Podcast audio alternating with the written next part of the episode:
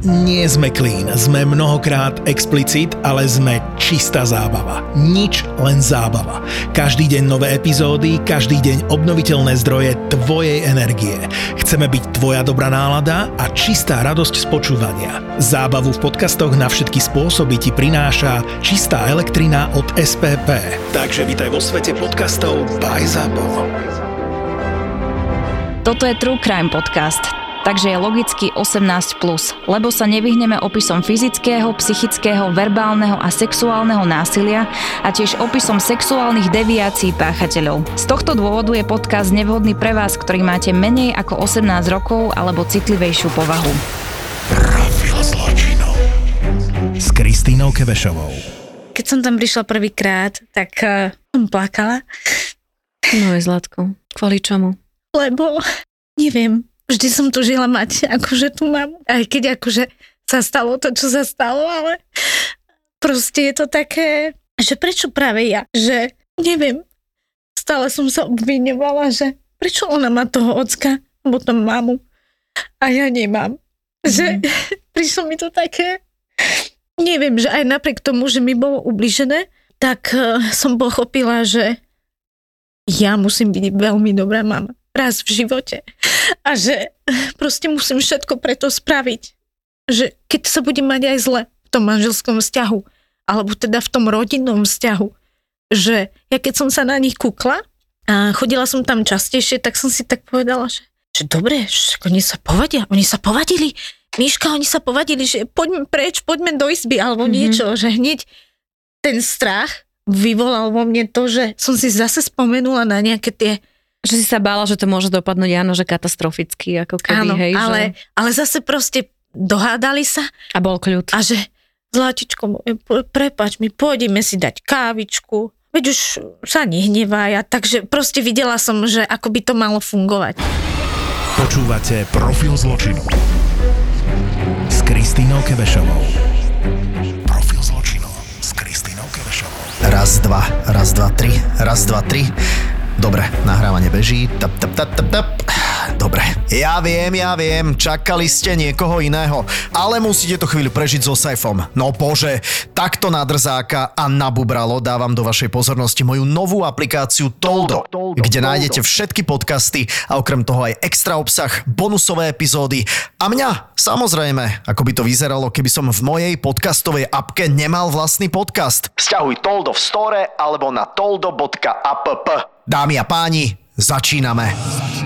Joška, ako to celé začalo? Ty keď si mi opisovala, tri mesiace si mala, keď sa to stalo? Áno, keď som mala 18 rokov, som sa dostala k svojmu spisu mm-hmm. a tam bol mi, akože teda som si prečítala, že mala som 3 mesiace, keď som bola vyňatá z domáceho prostredia, bolo mi ubližené zo strany svojich biologických rodičov bola som dobytá, takže som bola 3 mesiace v kolme. Následne odobratá, boli tam policajti, sanitka, sociálni pracovníci a potom som už bola iba po nemocniciach. Že vlastne do toho tretieho roka života som bola iba v nemocnici. Predpokladám, že to muselo byť na veľmi vážne ubliženie na zdraví, keď si bola v kóme a keď si bola do tretieho roku v nemocnici. Ja viem, že ty si na to nespomínaš, lebo trojročné bábo, asi, či trojmesačné, pardon, že si na to nespomínaš, ale ty si mi hovorila, že si mávala zlé sny. No bolo to tak, ja som eh, mala dosť časté také nočné mory, ktorým som vôbec nerozumela.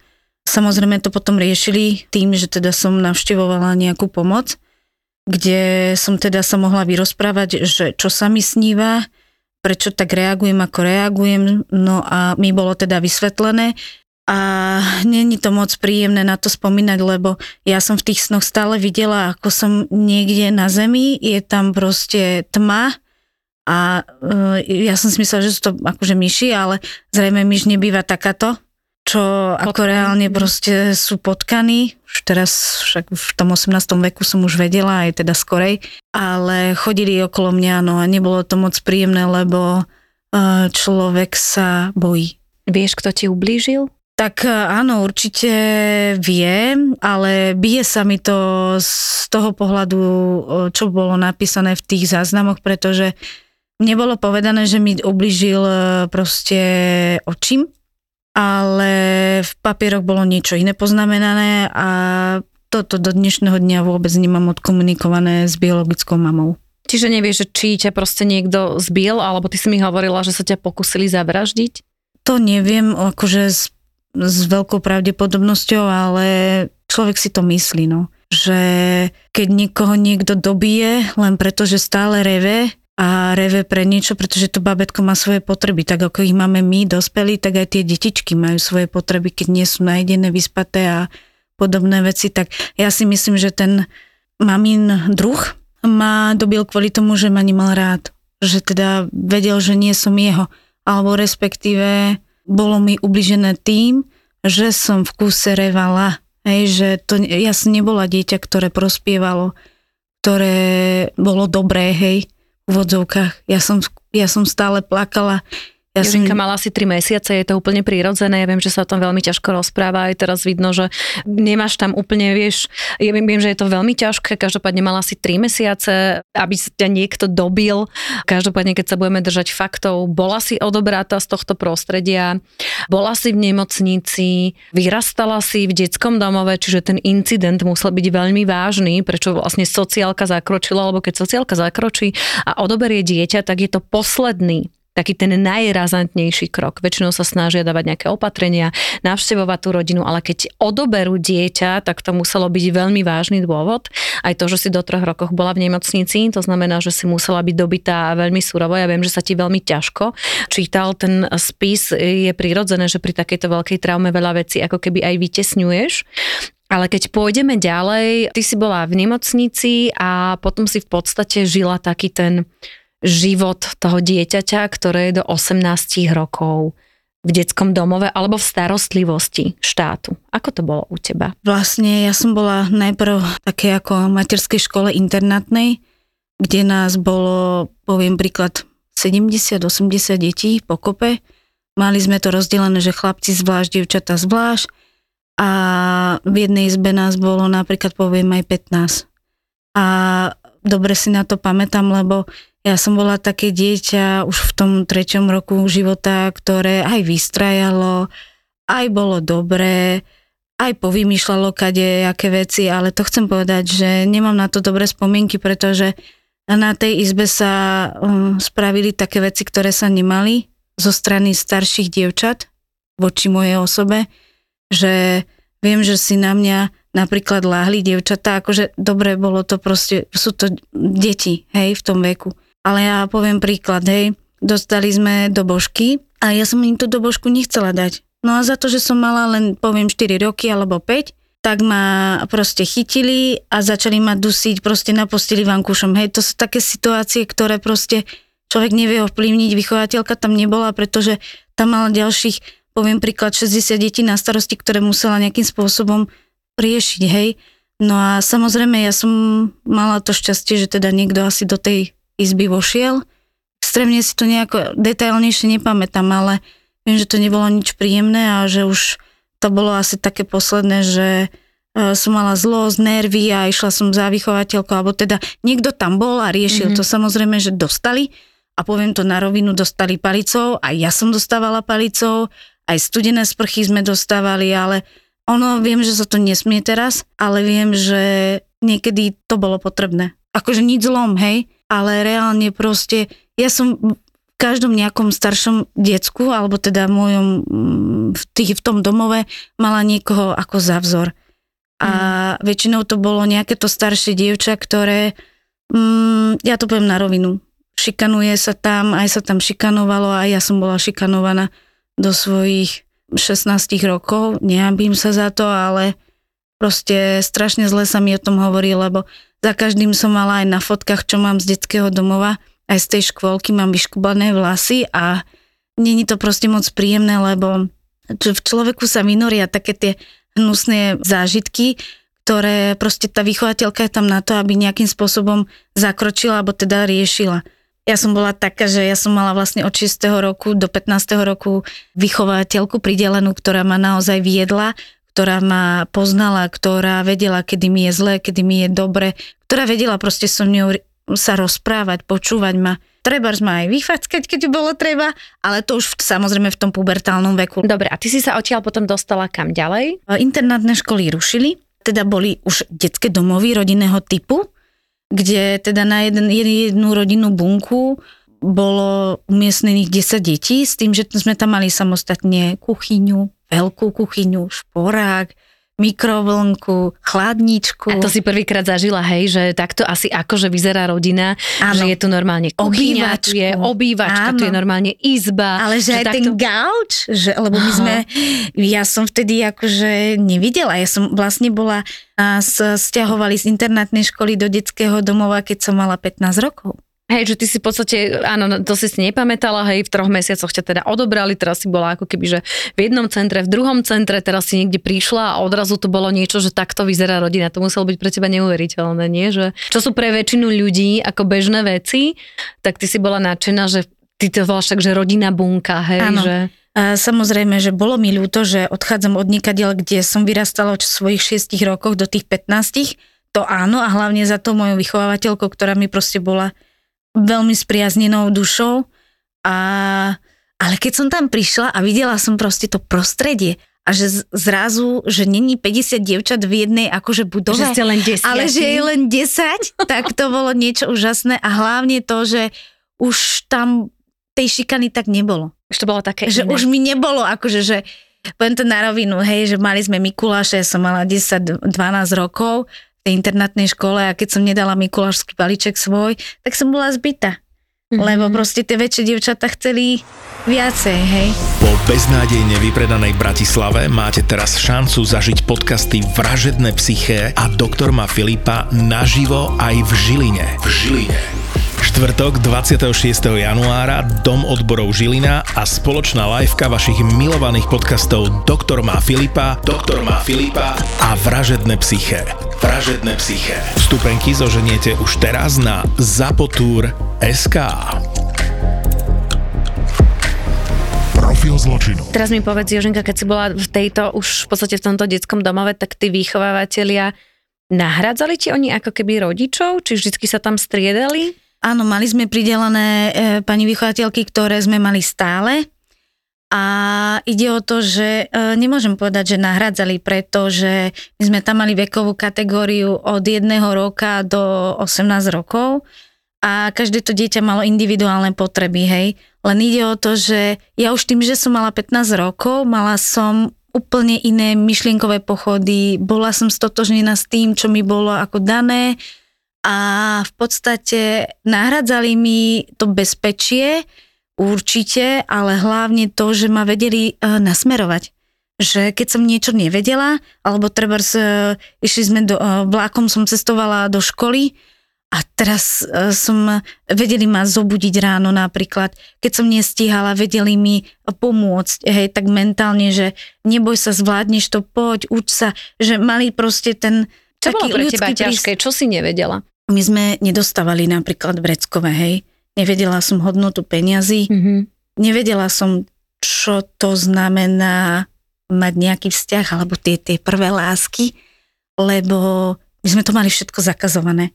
Akože keď aj nejaká taká myšlienka nás, že á, ten je pekný, alebo bože, ten je krásny, alebo niečo, tak eh, vždy nás tak nakrátko držali, že tam neexistovalo, že proste nejaké cmučky alebo niečo také, hej. A ja som za to vďačná, lebo proste všet, na všetko som mala čas a neľutujem to, ale to chcem povedať, že nevedela som vôbec, že čo sú peniaze. Nevedela, Nevedela som. si hodnotu, čiže potom, keď sa stalo, že si napríklad skončila, že neviem, dostaneš 100 eur, tak ty nevieš, čo to znamená, hej? Že... To je jedna vec, ale druhá vec aj také tie základné veci, lebo my keď sme tam prišli do toho detského domova a videli sme tú kuchyňu, tak akože vedeli sme, že sa v tej kuchyni niečo asi musí navariť, ale reálne proste sme, ja akože chleba som nevedela odkrojiť ako 15-ročná. Mhm. Nevedela som uvariť uh, cestoviny. Nevedela som urobiť uh, praženicu. A hlavne, že aha, však sa môžem popaliť. Hej, napríklad.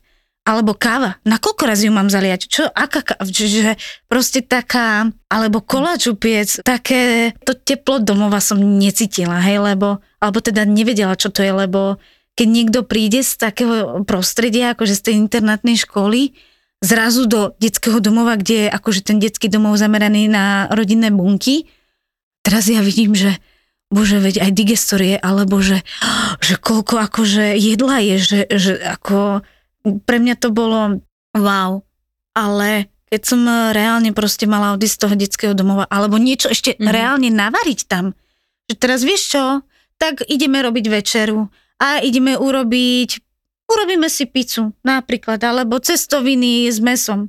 A ja som teraz kúkala na tú vychovateľku a hovorím, ale teta, ja to neviem ty nevieš nať, postaviť vodu na cestoviny, že také základné veci, lebo... Nie, lebo som to v živote nerobila, nikde si to nevidela, keď ste boli, stále ste boli ako keby v tých, v tých ústavoch, v tých centrách. Ono je pravda, že ja som proste aj vzdorovala, že sa mi nechcela, že som mala taký ten akože trošičku ten um, tínedžerský život, mm-hmm. lebo ja som išla a cestovala som zo školy, že mala, mala som možnosť ísť z toho detského domova, z toho prostredia, akože normálne vlakom, sama to bolo, že wow, hej. Ježiš, to bolo, to že bolo, to boli, ja, ja to poviem pravdu, že to boli najkrajšie roky v mojom živote, lebo ja som mala reálne naozaj veľmi dobré spolužiačky na tej učňovke a hlavne ja som uh, tam mala také spolužiačky, ktoré mali, že mamu, oca a súrodencov a oni normálne, jedna z nich sa volá Miška a jej rodičia povedali, ty pôjdeš k nám, poďš na, na veľkonočné prázdniny k nám, alebo pôjdeš na víkend. Chodila a, si? A áno, pán riaditeľ videl, že počúvam, že učím sa na samé jednotky. Tak ti dovolili že, ísť do rodiny sa áno, pozrieť, Áno, že a napríklad na diskotéku, že diskotéka, Ježiši Kriste, že to bolo také niečo, že a teraz čo tam máme robiť, alebo vieš, že taký... Že si ma, bolo pre teba úžasné, že si mala aj kamarátov, eh, dajme tomu, že ktorí neboli z detského domova. Ano. A keď si prišla na tie prázdniny k tej tvojej spolužiečke, ktorá mala normálnu rodinu, čo si tam ty videla? Ako si videla tú rodinu? Bolo to pre teba niečo? Ja som bola konečne brata, že akože vždy ma niekto lutoval, že som z domova, aj spolužiačky, aj akože iní ľudia, že, že to poviem na rovinu, ja som polociganka, mamu mám eh, polobielu a ocina mám bieleho, Oco je vojak z povolania, ale nežije na Slovensku. Žije vo Verone, mám to zistené. Mama žije na Slovensku a pracuje v cukrárni, normálne pečie torty a e, jej deti sú už dospelé, majú zariadené životy, žijú v Anglicku, pracujú, ale nestýkame sa, len to som akože chcela povedať, že nikdy som nevidela ten rodinný život. A aj keď mi bolo ubližené a keď som videla v tej myšky, že teda áno, že dá sa povadiť, ale zase mm-hmm. proste sa dá aj udobriť. Ty si ale ostala do 18 e, rokov, alebo tak je podľa zákona, že do 18 alebo do 19 si ostala v podstate v detskom domove. A teraz mi povedz, keď máš 18 rokov, stretla si sa ty s tvojou mamou? A keď sa mi blížilo k, tým 18, k tomu 18. veku, tak mi bolo povedané týždeň predtým, že ideš domov, ideš ku mame. Ale ja som tu mamu nikdy reálne nevidela. Ja som nedostala ani len list, nič proste. Iné deti, niektoré tí, niektorí tí rodičia chodili a navštevovali do toho detského domova. Aspoň na tie Vianoce alebo na mm-hmm. nejaký víkend. Ale mňa nikto. A keď som toto počula, tak som povedala pánovi riaditeľovi, že ja tam nejdem. A on, že ale ty tam musíš ísť a pôjdeš tam. Takže si musela ísť normálne, že k nej domov, hej? Áno, Mm-hmm. Ja som týždeň jedla on videl teda, že to vo mne je strašne veľa zlého, že, že sa zle chovám, že proste aj tie známky išli dole, že za ten týždeň naozaj, ja to ja som neznesla, keď som nemala jednotku, ja som bola hotová. Mm-hmm. Ja som tam teda musela ísť, aj som tam šla. Prišla si tam a aký bol prvý moment? Prišla si do nejakého rodinného domčeku? No... Zbadala si ženu, o ktorej ti bolo povedané, že toto je tvoja matka? Čo Prišli si sme tam, strašný strach som cítila, prišli sme tam, to nebolo akože rodinný dom, to boli stajne pre kone, mm-hmm. kde to bolo tak urobené, že tam boli dve ako miestnosti, ktoré boli ako keby urobené, hej, že tam boli normálne steny, nebolo to nejaké také, že hrôzostrašné, ale mm, oni si to že vraj údajne urobili sami. Dokonca mi bolo povedané z ich strany, že oni sú sojovci, že akože dobre žijú, mm-hmm. že najlepšie z tých rodín, ktoré tam, lebo tam bolo vlastne 7 rodín. Mm-hmm. A že oni majú najlepší príbytok. Mm-hmm. Áno. Keď sme tam prišli, samozrejme prišla ku mne a chcela ma objať, dať mi pusu, ale ja som jej proste ukázala rukami, že nechoďte ku mne, nedotýkajte sa ma, to som jej aj povedala, že ja sa vás bojím, že ani som ju neoslovila mama, ani nič, proste iba som povedala, že nechoďte ku mne, nedotýkajte sa ma, ne, nehovorte mi nič.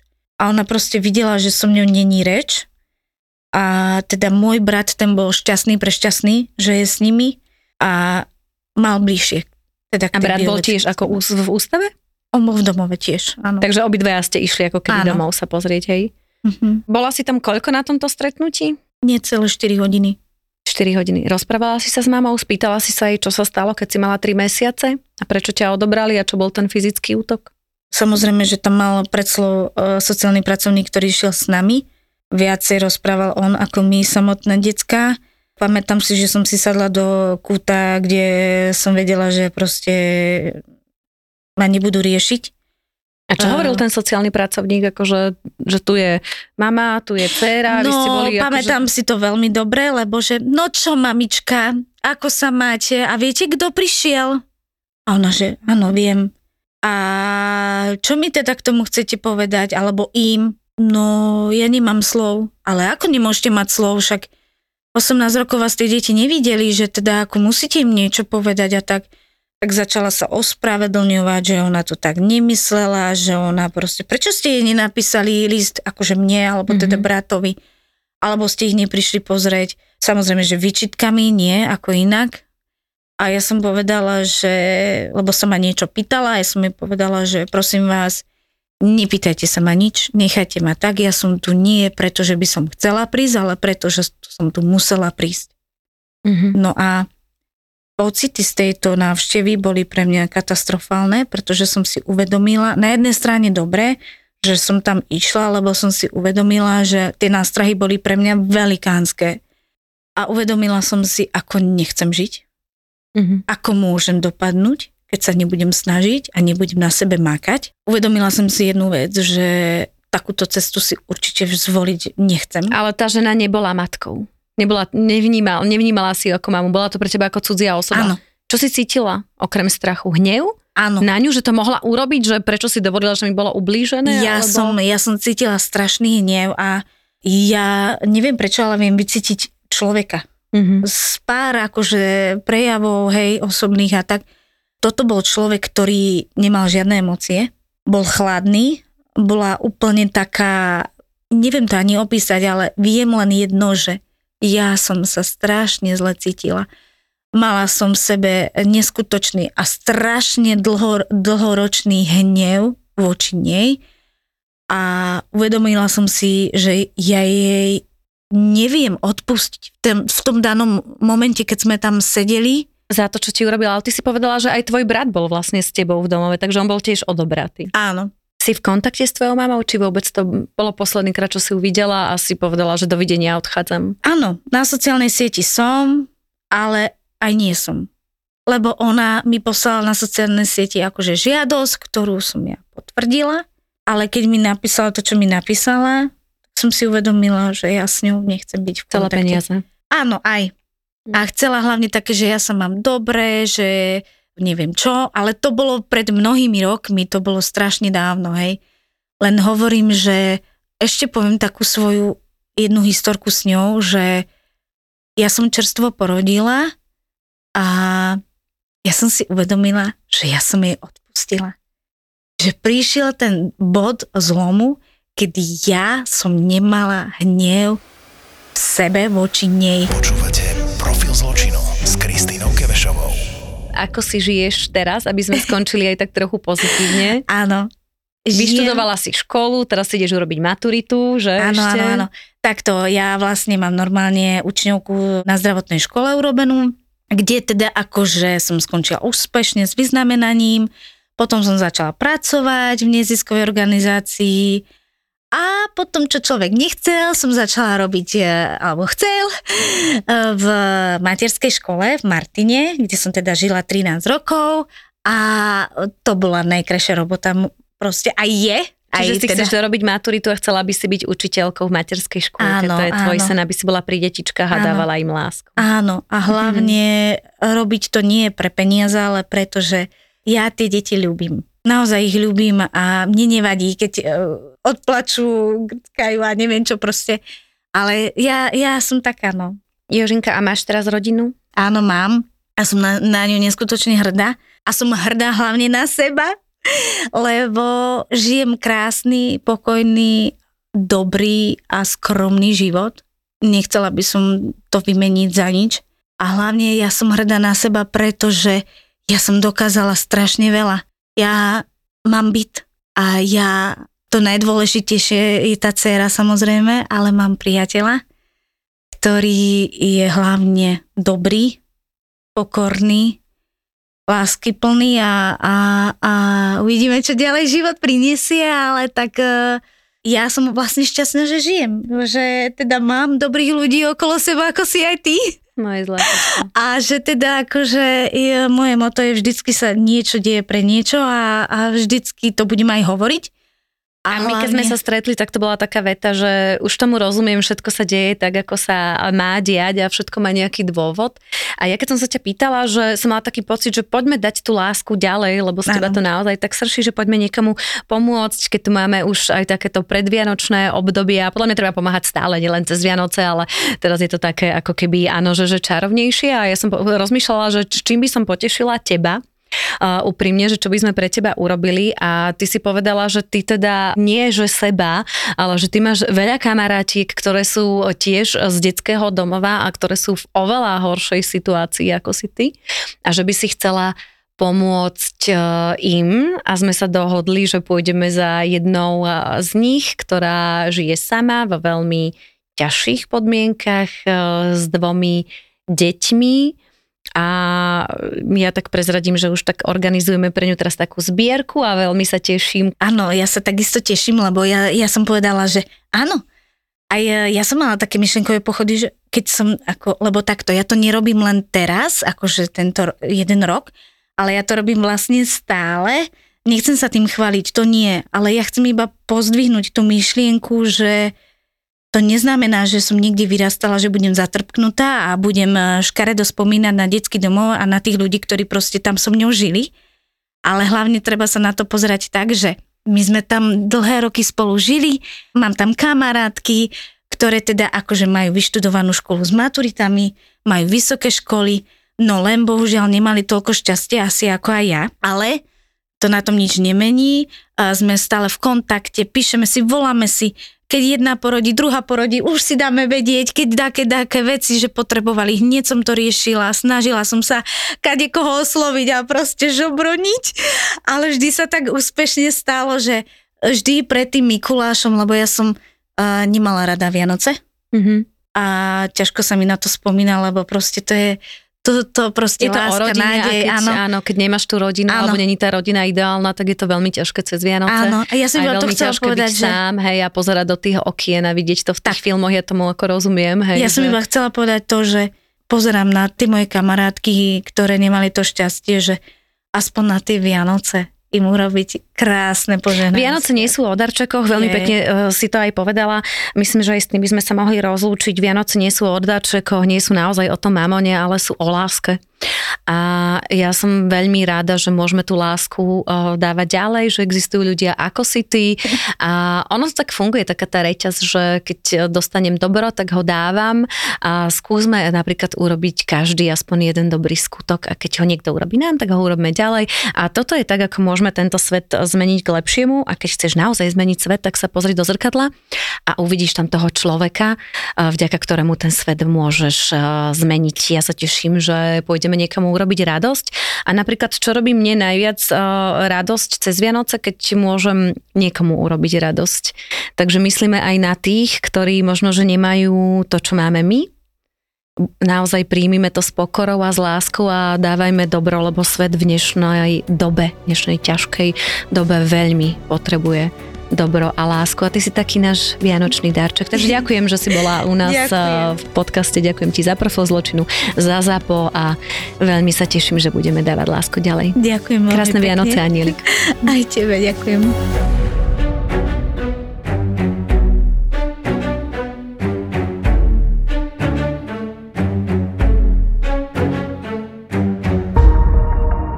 Ja som taká, že ja tým, že tomu neverím a myslím si, že ten chlap ma opustí, asi, lebo však to spravil aj môj otec, asi to z toho musí vychádzať, neviem teda úplne, že či to dobre analizujem, to ja si iba tak ako, že idem sama, sa teraz pozrám na Diu, lebo si iba tak ako, že idem, že, že čím by to asi mohlo byť. A teda ja tomu akože neverím. Ja keď vidím tie emócie tvoje, Zuzi, ja som tak rada, že ja som sa vyplakala pred týmto podcastom. Ani slza mi nezostala. Unavená, asi som musela ísť vyspať domov, takže ja som spinkala a teda asi som mala meditovať. A nebuchaj do toho. A búcham do mikrofónu, takže podľa mňa Lukáš ma za chvíľku Emócie. Objav ďalší originál od ZAPO. Skupinová terapia.